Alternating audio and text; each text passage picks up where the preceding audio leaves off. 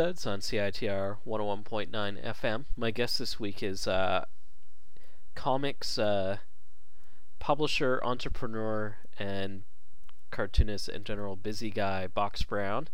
Box's latest thing, I'm trying to think, you got tons happening right now. There's the Secret Prison 7, which uh, is kind of a collaboration between you and some other guys as an anthology. Um, as well as the Everything Dies series, which I'm presuming is done, isn't it? Yeah, yeah. And uh, what's the one you have for Kuss? Oh, that's called Kill Man. Killman. There we go.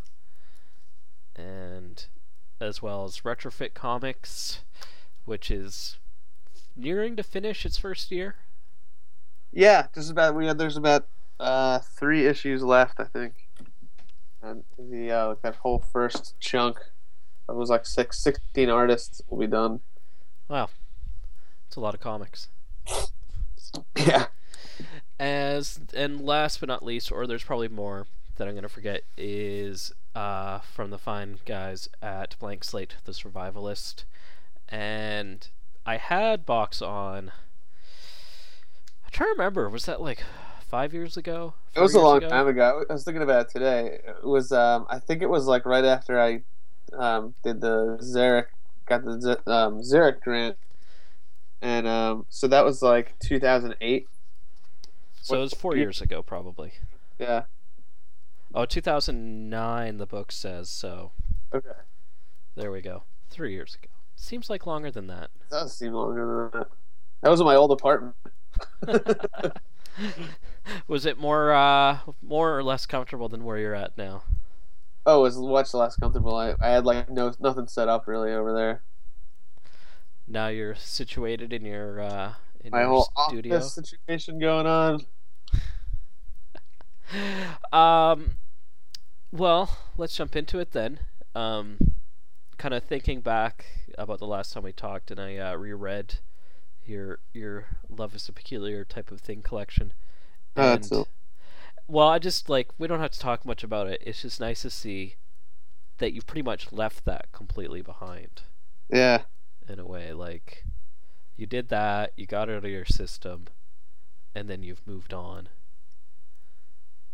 Is that a I good way of putting kind it? Yeah, I mean, I think that's kind of how I do everything. Um, even like individual, like even like individual pages. Like I just um, like when I'm done with them, like uh, they're done. Like I'm, I'm totally done with them, ready to do something else completely. And uh, and uh, I just keep moving, keep going forward, and doing more. So just move on to the next thing.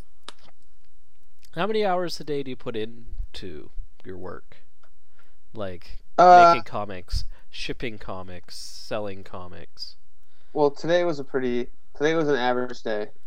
Um, I got up at like around eight thirty ish. I start like doing uh, packing packing up orders, which could be anything from like nothing to to like ten, whatever, a million, whatever it is, depending on whatever the day is. Uh, today I had like two packages to do, and then uh, I do all my like email stuff, and then uh, get in the shower, get ready, get dressed. put I like uh, I put my shoes on, everything like I'm going to work, but I'm just going to my studio in my house, in my apartment, and uh, and then I start. I try to start drawing comics by like ten thirty, and then I try to get two pages in. I take breaks for, uh, you know, lunch and dinner, and uh, now it's quarter to nine, and I'm doing a podcast. this isn't work. It's easy to talk to me. No, it's not. It's not. no, but uh, usually, like I'm, I I'm usually done around by by nine o'clock. I try to be finished with work, so you know, I try to I, I take breaks when I can. Try to get my twenty minutes of sunlight in a day.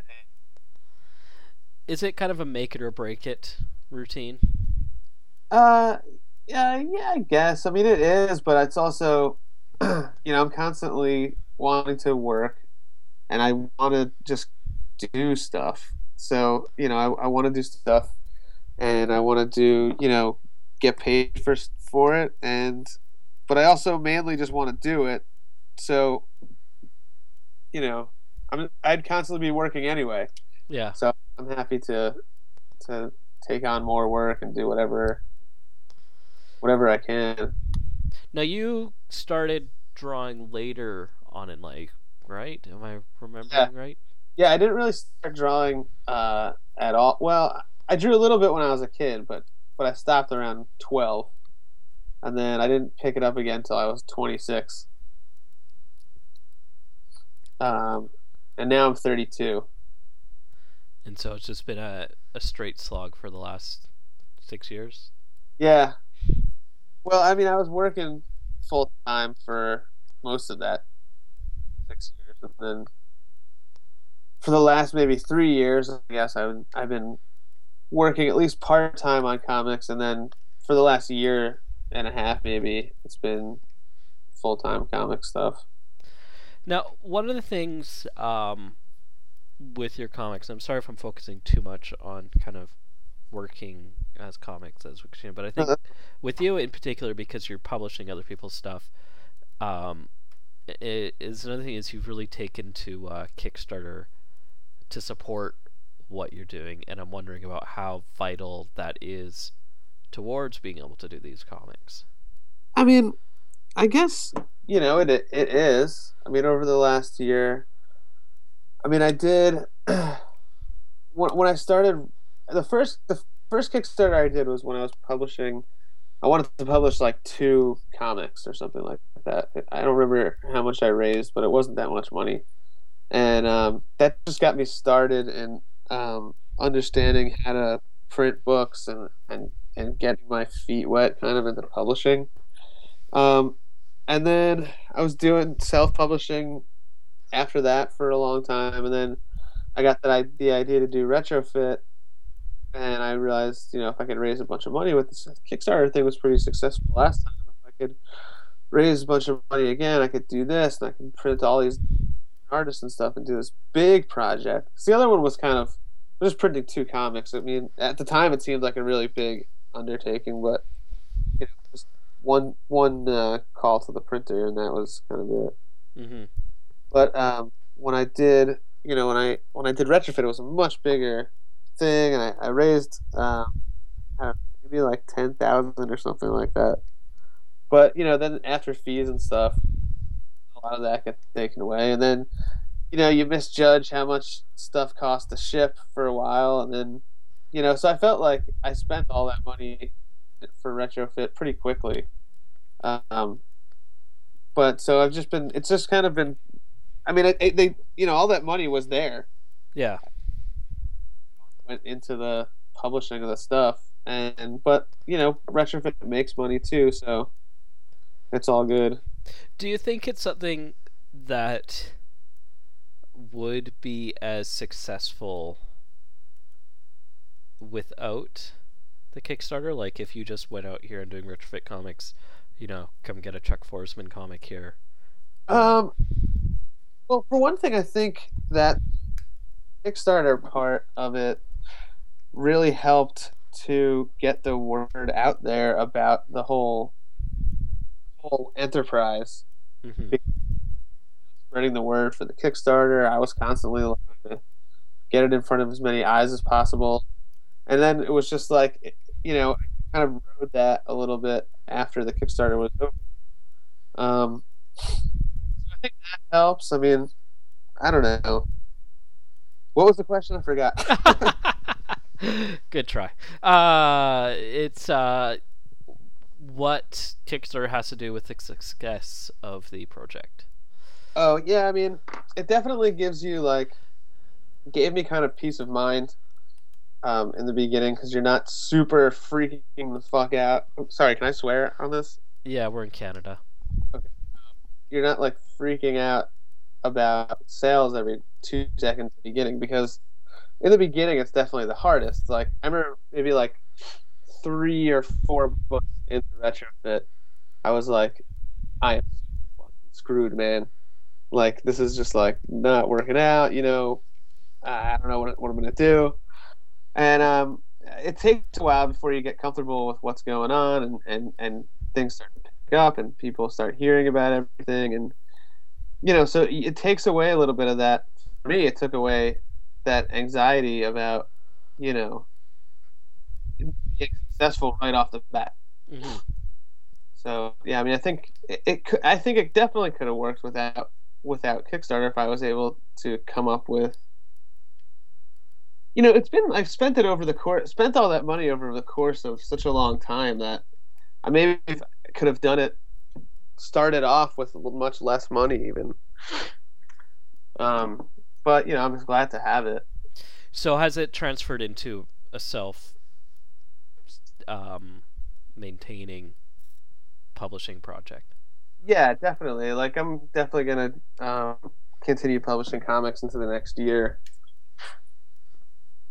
um and you know into the foreseeable future What did you have in mind at first when you started? Did you have like a group of folks you wanted to be working with? Uh, I, I have like the um, original notes that I had when I came up with the idea, and it just, I just was thinking about like my friends I knew that were self-publishing, and um, people that I just thought um, w- were deserving of maybe a bigger audience, or you know, you know, I or I thought would even would do it, you know. You know, it had to be with that. So I, I made a list of like maybe like 20 cartoonists. And i reached out to all of them to see if they were interested interested hoping that i would get 12 so i could do it over the course of one year. And um, i got like 17 so i was happy with that. So i was just like okay well then we'll just do 17 Uh, everybody Um, tell me, do you have like an attachment to the uh, the one man, one woman, one person comic anthology idea? do. I mean, I think that um, for cartoonists, and, and you know, I guess for the readers too, but for, for the cartoonists, um, it, it's like my favorite way to work because you can kind of just work on anything within this this little tiny booklet, and it's there's it's not really high stakes, so you can kind of let these stories go and, and work on them as wherever your interests are go wherever you kind of want to go. And then later you know whichever stories kind of win out and and go into a become longer that, that they're like more natural fits for longer stories that maybe could then be collected later as a graphic novel let's say. But I think it's much better, or it's much better to work, for me anyway, um, on short on, on a shorter basis like that. hmm Hard to show an idea, a 200 page idea, and you know you might find, uh, you know, 80 pages into it. This is actually a 65 page idea. you know, like so if you just do these little, you know, um, periodic, small zines or small comics, stapled comics, whenever you do whatever you want and whatever you feel like, whenever you want it, and then whatever, wherever, whatever direction you want to go, you can go. Um, you know, I'm working on this big long story now. Um, um, it's Andre the Giant book, and uh, I, I'm very into it. It's like my favorite subject in the world, but it's definitely like taxing to work on something this big without ever showing it to anyone. Yeah.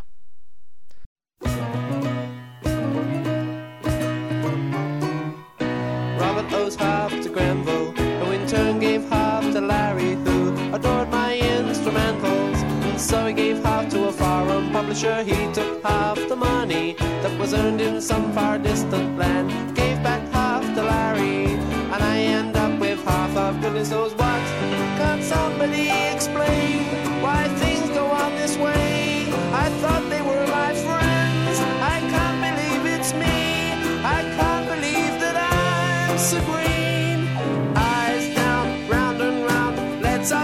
watch the money. Go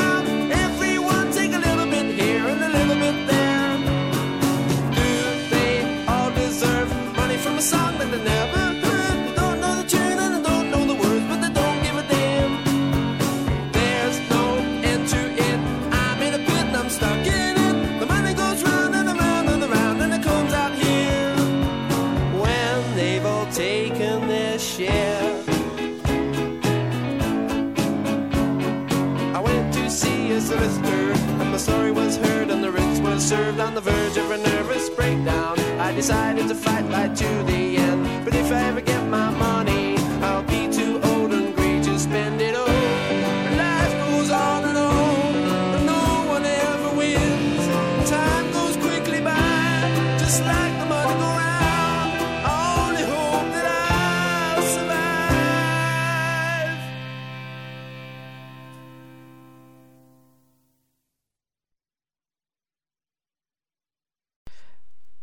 Andre the Giant book, it's coming out from uh, First Second, right? Yep. Do you have the option with them of being able to do any webcomicking of it, or Uh, possibly. I mean, I think that they um, they only do. I think they do like they try to only do one webcomic um, serialization um, per like season or something like that. I'm not sure. So, it, but it's possible. It could be serialized on the web.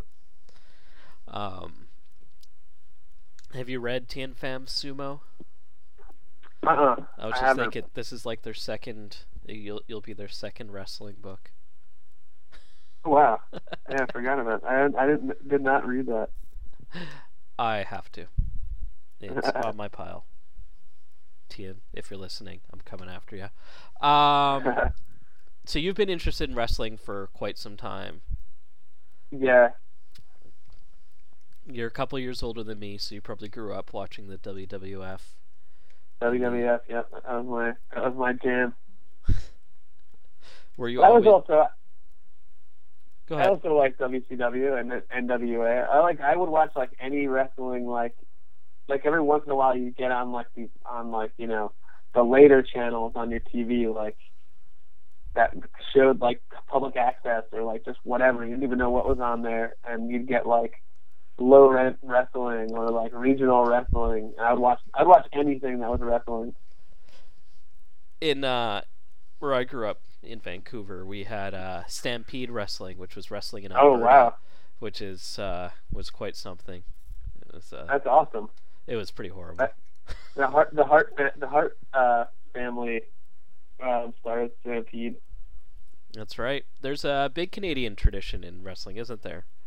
Yeah, yeah, yeah. well, mostly the Hart the Hart family, and that Stampede Wrestling was the big feeder for um, like WWF back in the day. Like a lot of those, a lot of guys came out of Stampede, which was a good uh, good place to send guys to get ready for the for the big leagues. Were you uh, getting all the wrestling mags too? And Yeah, yeah, oh yeah, I got a ton of those. Plus, I just I just recently, um 'cause I you know I threw all those away like a million years ago, but I recently bought a bunch of them on eBay, and uh, they're pretty awesome. Like uh, my favorite parts are the ads because they have ads for like anything that like a, a kid. It's, it's not that dissimilar from like old comic books from back then, but like anything a little like pencil necky kid that likes wrestling would want. Like there's ads for for some sort of weird like I don't know a pill maybe that makes you taller. It says be taller. like how are you gonna be taller? Uh, There's- all there's something amazing about that time too, because I look at wrestling now, and it's like if I'm not raged out on ten Monster Energy drinks, I don't think I can like fit in with what's going on. Like I'm not wearing enough yeah, I I I 100% agree. I mean, it, back then it, it's it's it's completely different now because everybody's in on the joke now, or it's not a joke, but everybody's in on it. Everybody knows what's going on. Like the magic has been like the curtain has been pulled back completely. Um, but back then it was it was you know everybody knew it was quote unquote you know fake or whatever. But it's like when you go when people go to like a psychic like people will be like, I know psychics aren't real, but like if the psychic is really good and, and is really good at what they do, they'll have the people when they leave, they'll be saying, Listen, you know, I, don't, I know all those other psychics are are bullshit, but this one I think might know what they're talking about.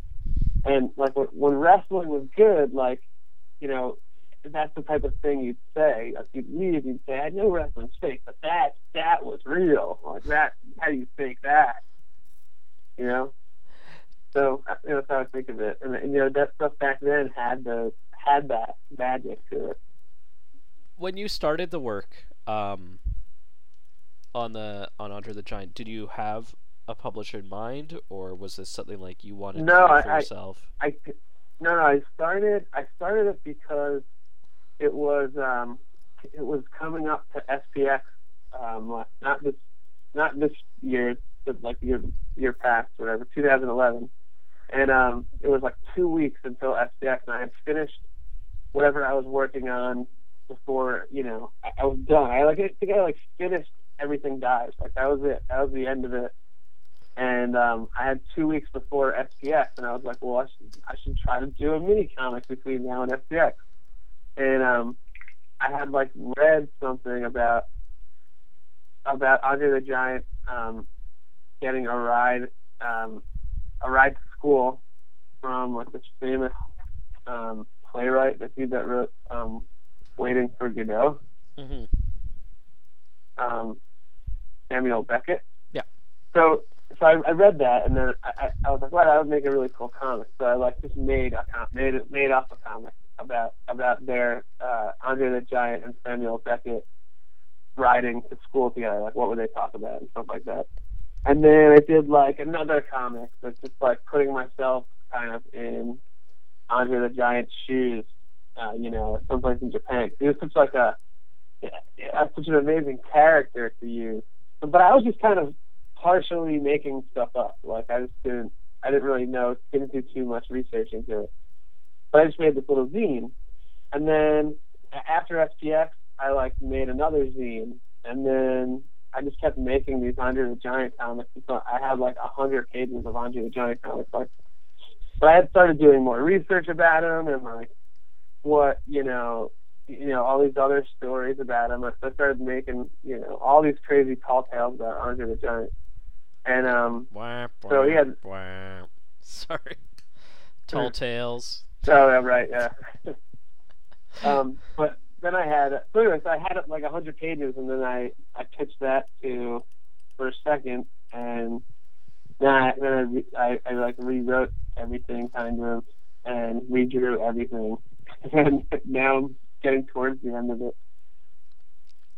And when's it supposed to come out? In 2013, Oh, uh, 2014. Yeah, I, I, there was rumblings in the beginning, maybe about twenty, the end of 2013, but I don't know. I, it's, I think it's slated for 2014 right now. I rem- remember as a kid always having like a certain affinity for Andre the Giant, in the kind of as as a particular character in the wrestling in comparison with all the other ones. There was something like compelling about him. Yeah, he, um, you know, he was a mythic dude, man. He was like a mountain. He was, he was so big, and he was. Uh, they sold him always as a special attraction. Um, he was always. He, they they would never like. He was different than the other wrestlers. He always won, and he would always beat up like ten guys, and so forever it was like that. Like for like 15 years, it was always like he was just a, good guy, the gentle giant. You know, could beat up a million guys at once, wins every battle royal, all that stuff. And then it wasn't until, you know, when he was really famous was later when he wrestled Hulk Hogan at WrestleMania three. He was the bad guy, but that was only very later in his career. Most of the, almost his whole career, he was he was a big guy in the U.S. And he wasn't really a convincing bad guy either. He, there was oh, there were some parts where he was real scary, man. He, he was gonna beat up Hulk Hogan. Hulk Hogan's the biggest, strongest guy in the world. Have you watched uh, many of those uh, documentaries on wrestling, like uh, Beneath the Oh Mat? yeah, yeah. Oh, a ton of them. I like every one probably. I think I've, it's I've watched so much. I've watched a million interviews with guys like everybody you can imagine. the I think it's Beneath the Mat one is the one that kind of broke my heart when it has like Jake the Snake Roberts smoking Yeah. crack, and it was just like Yeah. Jake, uh, from what I hear, Jake the Snake takes umbrage with that film because of the way he was portrayed.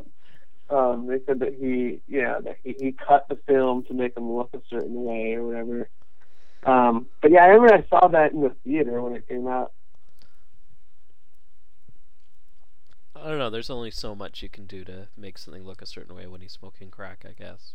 Yeah, yeah. Who knows? That's all, all. A lot of these guys, man, like it, it's all a work. Like wrestling is a work. It's a, you know, it's a scam essentially. Yeah. So all these guys are working. Not only are they working the fans and and people on TV, but they're working each other. They're working the boss. They're trying to get as much as much money. Like the only pure good in wrestling is who makes the most money. Yeah. That's it. That's the only anything else beyond that is you're an idiot because the whole thing is set up so you can make the most money. Yeah. It's really weird. It's really Yeah. interesting. I mean, it's it's so sad too because it's just like so many people just get so put through the ringer in it too. Yeah. I mean, it, yeah, it's crazy. I mean, people get messed up. It's like it's like it's it's the ro- I mean, it's the the lifestyle and it's the road. I mean, it's the same reason like a lot of comedians die young. It's you know a lot of rock stars, you know, have problems with drugs and stuff. They're they're, they're you know larger than life and they're on the road constantly. And the minute that stops, what do they do with their lives? Yeah, I know. like, well, it's like right now. I don't know what I would do. Kind of if I had to just quit making comics. Like, what would I say? I don't know where where I would get a job. Like, Would he be at the deli Well- counter like in the wrestler? I probably would. I mean, I, I worked. At, I delivered pizza up until last year. I was I was totally fine with that. Um, does uh, does your lady have to endure hours and hours of uh, wrestling watching? oh no, I don't. I don't subject her to it. I, I mean, I made her watch. Um, I made her watch the Hulk Hogan versus Andre the Giant match from WrestleMania three. but but uh, that's only that's only like ten minutes long, really. And I gave her like uh, the that you know all all all the commentary on it. So she kind of liked that, but that was it. That's all I ever really have ever made her watch. Well, I'm very excited about the Andre book and look forward to uh, to reading it. Maybe we'll we'll get a chance to talk wrestling next time we see each other. Yeah. I still want to be the Rowdy Piper of comics. Yeah. he's a he's a wild one, a rowdy one. Well, he's uh he's from BC. I think he's from Campbell River or something, not far from where I was born. So, you know, Oh, really? Yeah, he's a Canadian guy. That's right. Yeah, there's that affinity. Now, some of your other work I was looking through. Um, well, that book is very uh, focused on wrestling. The rest of your stuff, um, seems that you're kind of having a, I guess, a struggle with Americana right wing ideologies, if that's a good Oh, yeah, I mean- it. The survivalist is definitely about that. I mean, uh, I think that when I sat down to do the survivalist, um, I wanted it to be about um, about somebody that was like the opposite of me. And um, I, so I was like thinking of this conspiracy theorist. And I was like, what would this conspiracy theorist guy, like, what would he listen to? Well, you know, I was drawing something at the time or maybe I was making writing the story or something. So I, I put on um, um, Alex Jones. You know who Alex Jones is? No. He's this. He's this. You know, he's a. Uh, I, he's a, a, a conspiracy uh, theory media guy. he's just like he's the top conspiracy theorist, I guess. This guy Alex Jones. So I was listening to his radio show, and um, I was struck the whole time by the the advertisements with the commercials that they play. Yeah. They were all for these crazy, like, like, you know, stuff you'd need if you were gonna live out the end of the world in your basement. It was like, you know, um, way like I was started looking it up all the stuff people were buying. There's so it's a cottage industry. It's crazy. You could buy like a toilet. it's like a, a spackle bucket, and it has like a it has like a toilet seat on top of it, and it has all these like chemicals and stuff in it, and that's your toilet. Like it's like it's insane thing, you can fill it up with more chemicals and stuff. So they have all kinds of stuff like that, all kinds of, of stuff for the for the end of the world, and um, so really the, the the story was very much inspired by those uh, those products that people were buying. Did you ever see uh, Louis Theroux did a thing on survivalists? Uh, poss- I've seen a lot of Louis Theroux documentaries, but I, I've seen a lot of um, conspiracy theory theorist documentaries as well. So maybe, they all meld. Well, there's, yeah, there was an interesting one where he uh, went to Montana um, and hung out with these different survivalists, and it's just how racist they are too. yeah. Like it's really Um, like worried about the. that's. Sorry, go ahead. No, go ahead. No, you're you're you're, you're kind of.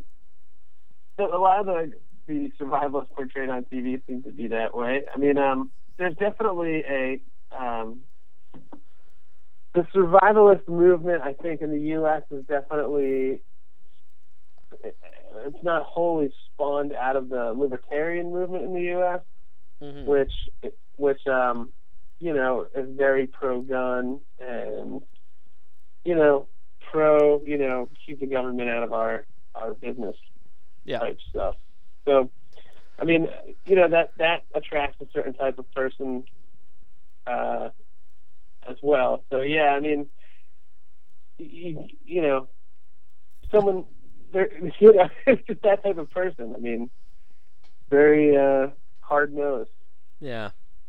I don't know. It it frightened me. Yeah, it's it is. It scared me too.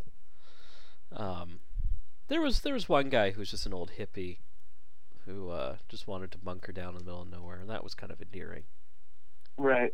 But Yeah, I mean, you know, I mean, it's kind of like a romantic notion. Uh, like if you think about it, I mean, I kind of like when I got into drawing it, I kind of was, you know, this is kind of would be kind of cool if you were left alone to do whatever you wanted and you had an unlimited supply of of all these different foods and and everything in your house and you never really have to leave or do anything it'd be kind of i mean for me that's kind of all i ever all i want really is like unlimited time to work on stuff and I don't know. I think it was also, I guess, making Survivalist was also like a fantasy for myself, a little bit. There's no, I could just be the only one left in the world. Just sitting there making your comics. Yeah. but That- you know, you need the you, you need the other half of that though. I mean, that's, you got to have an audience too. You need somebody to play to or somebody to listen listen to you. Yeah. Um, some of those uh, compounds that people make can be pretty amazing looking, though. Like the uh, when they take over missile silos. Oh yeah, oh yeah, it's so cool. I love that shit.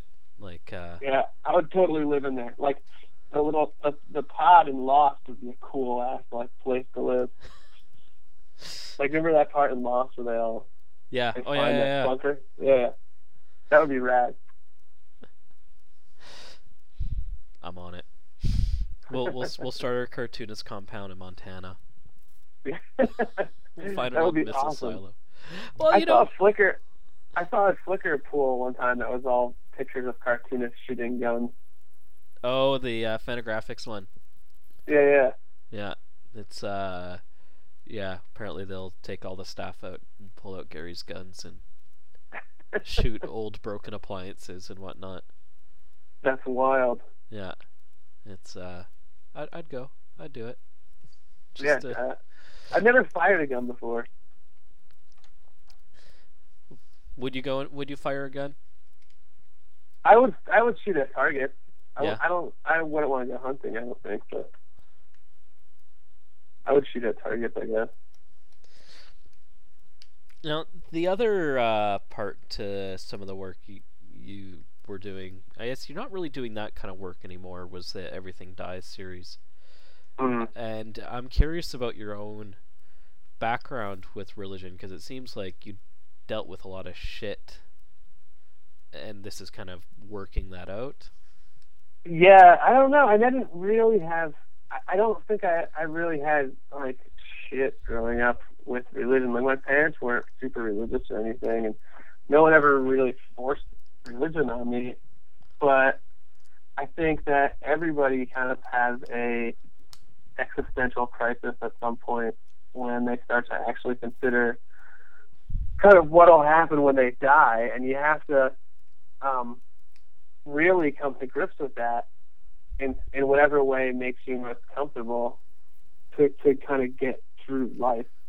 And um, for a lot of people, that's religion, and it wasn't. It's not for me.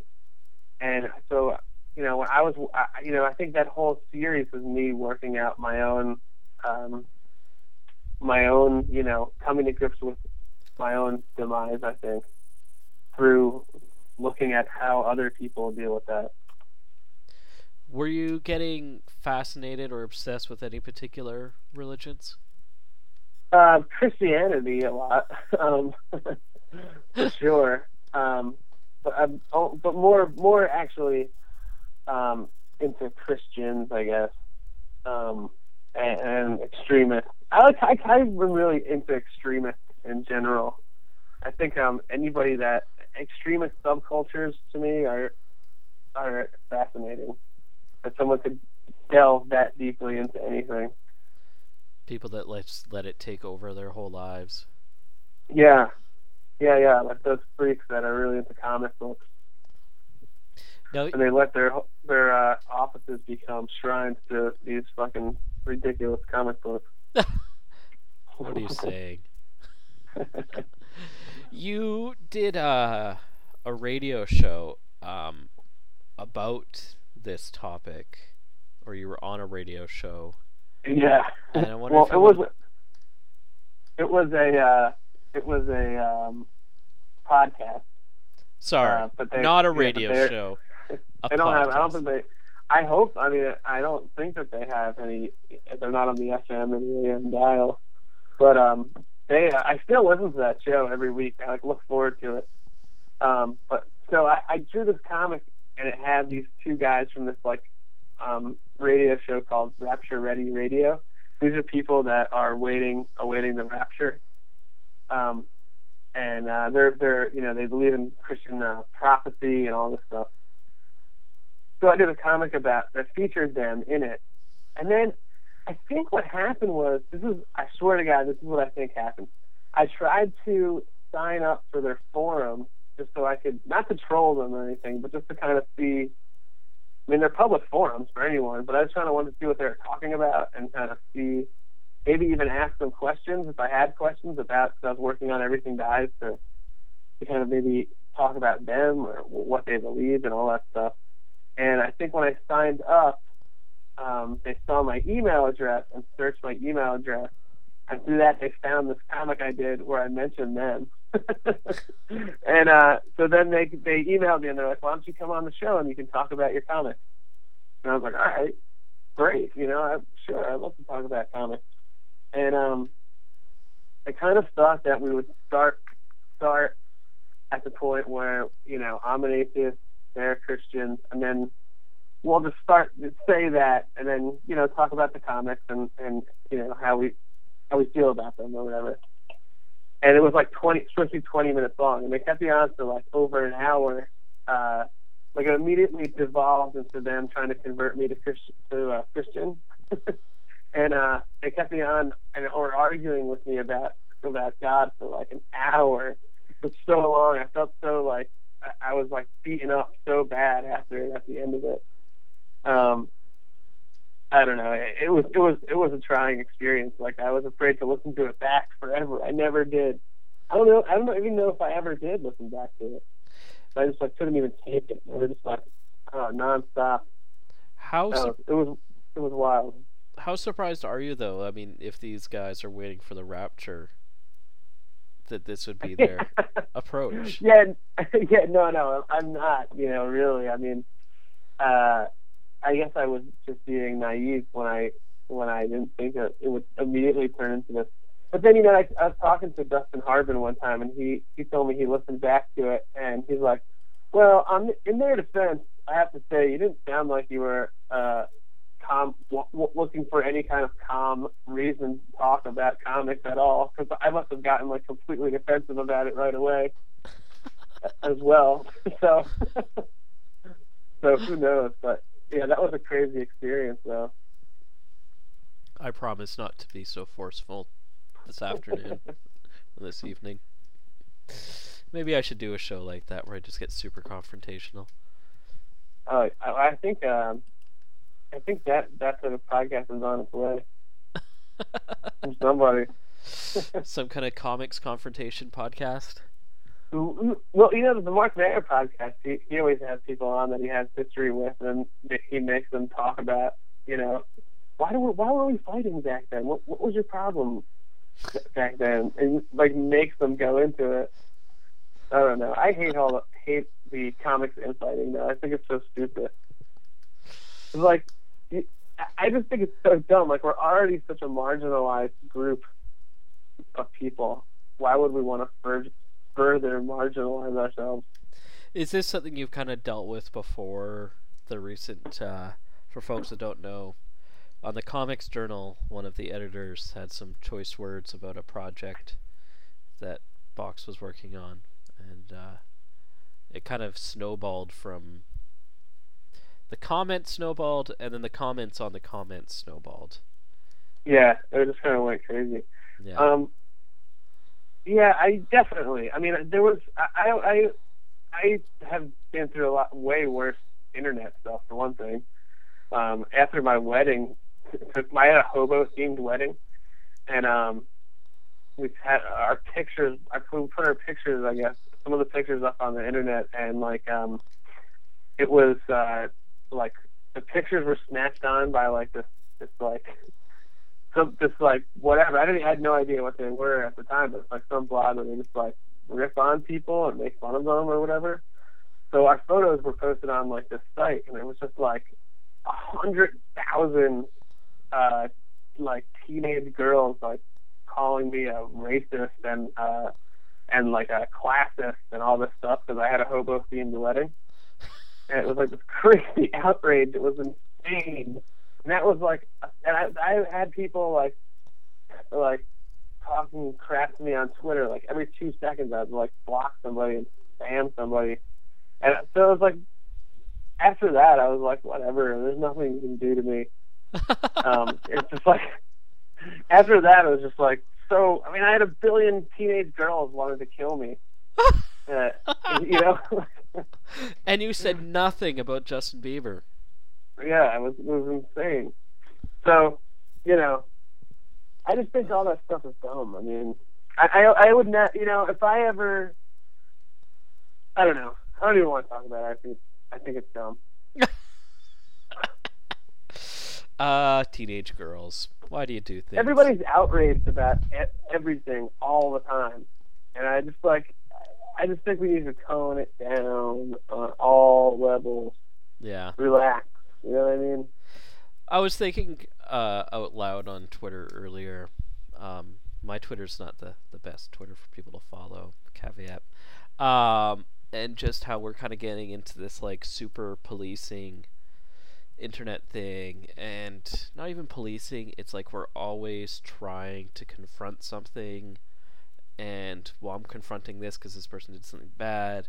But then it's like, where are we getting to the point where it's like this kind of sense of vigilanteism online and Oh, totally. I mean, it's tr- Yeah. it's very troubling for me to see kind of where things are going and just how um, online identities are more important than in real life identities and I mean, I I gotta say, like when um, you know, when that when that post went up on the Comics Journal, it affected me in a in um, like a very emotional way. Like I was I was rocked. Like it rocked my world for sure.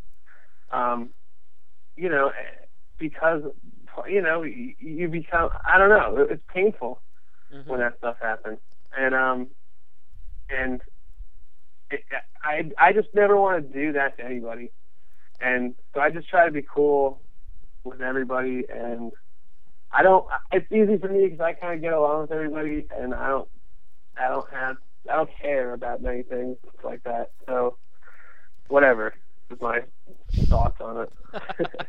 let's be bros. yeah, exactly. Why don't we talk about the book Secret Prison Seven, the Garo Okay. issue?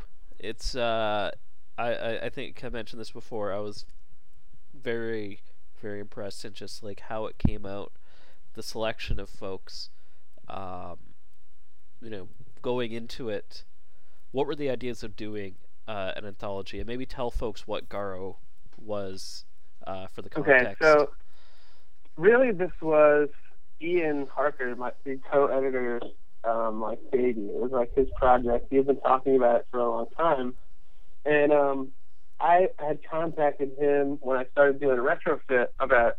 I wanted him to do a book. I wanted him to to like draw a book, and then you know I was like, all right, your book's gonna come out in the fall or something like that, and um, you know I guess about I don't even know when. It must have been maybe in, in the last winter, maybe after the last Brooklyn Fest, like December, January. We started talking about um, doing.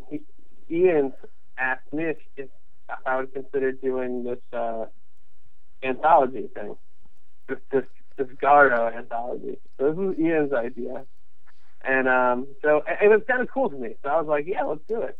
So I, I'm I was fairly new to Garo, and it's um Japanese comics magazine that ran for a really long time. Um, but I I was enticed by the idea of doing having people do comics that read right to left, which I also did a comic for that, and it was.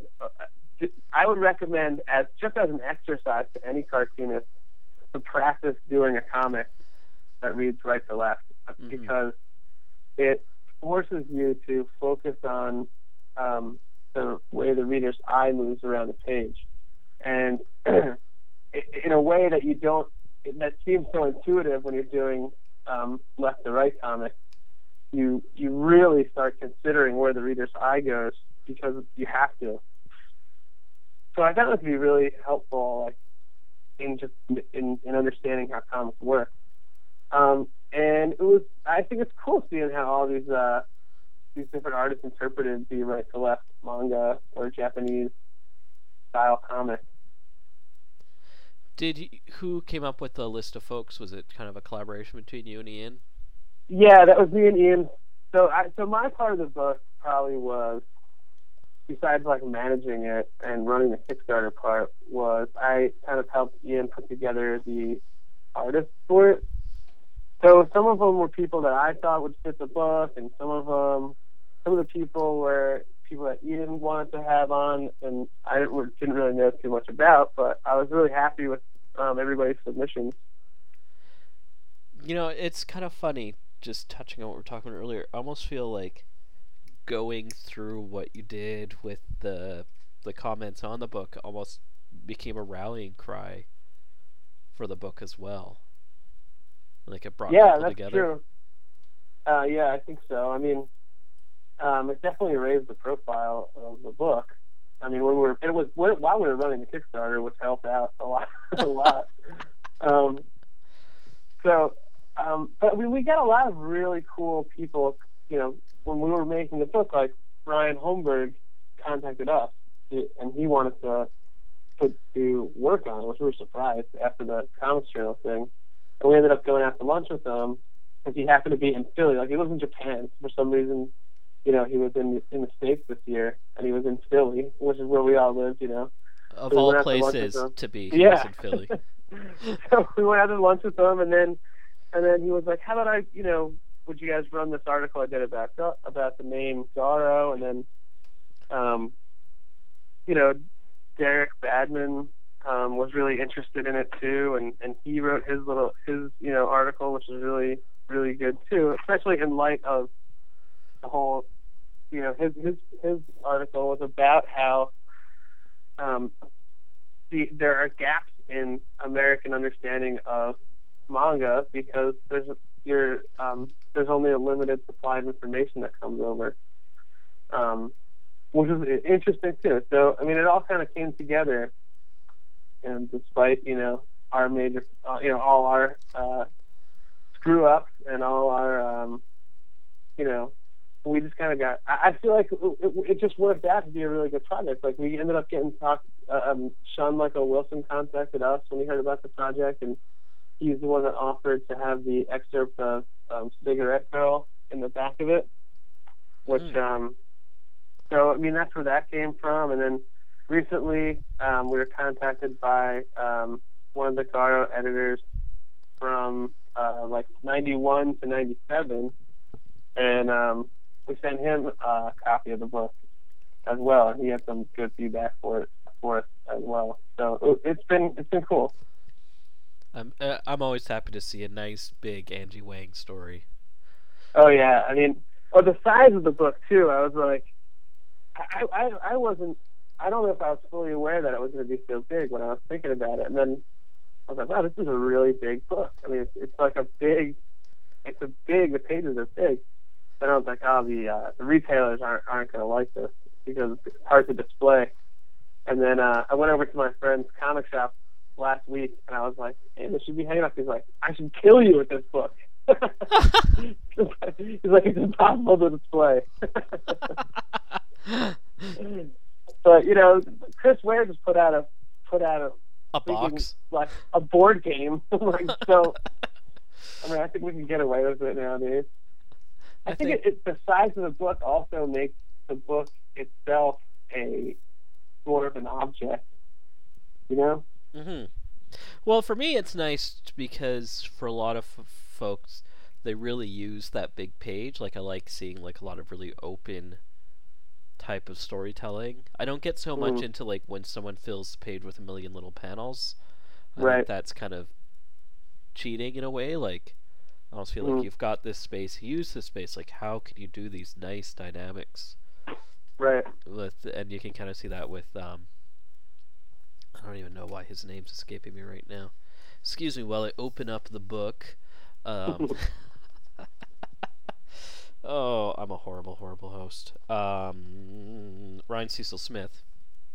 Oh, right. Yeah. You know, like his story really like he uses this big page in such a I love way. Ryan Cecil Smith's work. I, he was actually a really, um, really great guy to work with. He did he did these um, posters for us. You know, um, he's in Japan, But he was doing it all the stuff in Japan. He got all the stuff done for us and shipped them to us. He takes every, you know, he he takes comics really seriously. I really, um, you know, respect that about him. And his comics are awesome. Mhm. I don't know if you've read it or any of the stuff. They're so good. Oh yeah, I've read He's it always like, he's always like striving to improve and and do better and stuff. And um, he's really awesome. No, uh, I think we all agree that his uh, SFSF three issue thing is a pretty high watermark for modern small press comics. Yeah, I mean, he's doing a retrofit book next year. Oh, is he? Nice. Yeah, yeah, yeah. Towards the end of the year, probably, but yeah. Anyone else you got coming out from Retrofit? What are some of the books coming up that we can expect? Um, so the next one is Nathan Schreiber. That'll be the most, the next most recent one, and then Sally Madden, and uh, then the final one of the year is uh, Canadian boy Jason Turner. oh, a good friend Yeah, of yeah. mine. Yeah, yeah. And then, um, so then next year though, after that, there I have a bunch of artists lined up. It'll, I'll probably do less books next year, just a little less, and um, but they'll be a little bit more substantial. So next year we're gonna have books from Roman Muradov, Simon Moreton, Ryan Cecil Smith, Sophia Foster Dimino, um, Andrew White, and then also um, Josh Bayer is going to be doing Raw Power number two. Nice. That guy's like. You could tell that the friendship the two of you had has been really beneficial creatively. Yeah, he Josh is like the funniest dude ever. He like cracks me up so hard. Like he has very a lot of hilarious uh idiosyncrasies and um he's one of these guys that you look at Josh and you think that he all he does is fucking like listen to punk rock music and like get psyched up all the time. And um but like he loves TV and stuff. He's probably sitting Like- at home watching Downton Abbey right now. Uh, he loves TV, man. I, I love it. I love TV too. So we're we're constantly discussing which TV shows to watch. I, uh, Um, but anyway, are you watching Downton Abbey? No. Well, you know, I started watching it, and then I never really got into it. Um, thank you for taking the time to join me today, Box. Oh, any anytime. Just a reminder, folks, I've been talking to Box Brown. His latest work is the ongoing Retrofit series that he is the publisher of, uh, Secret Prison 7, um, the Garo issue, as well as The Survivalist from Blank Slate Books, and what else am I forgetting? You have uh, Chubby Chasers, and Seven uh, Changes is out of print, but there's a comic called Fuck Shit I still have a bunch of. And Oh. Killman. And I was gonna say, I was gonna say Killman Okay. from uh, the the wonderful Kuss Comics people. It's uh, they do real good stuff, real good. Thank you so much, Box. Thank you. Yes, it's number one. It's top of the pops.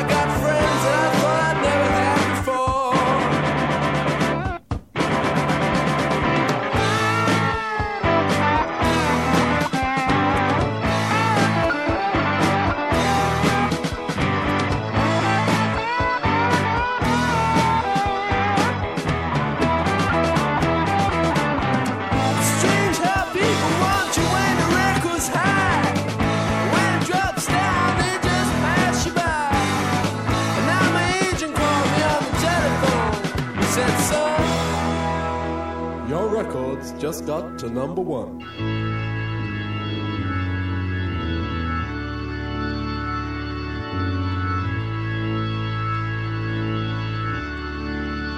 And you know what this means? This means you can earn some real money.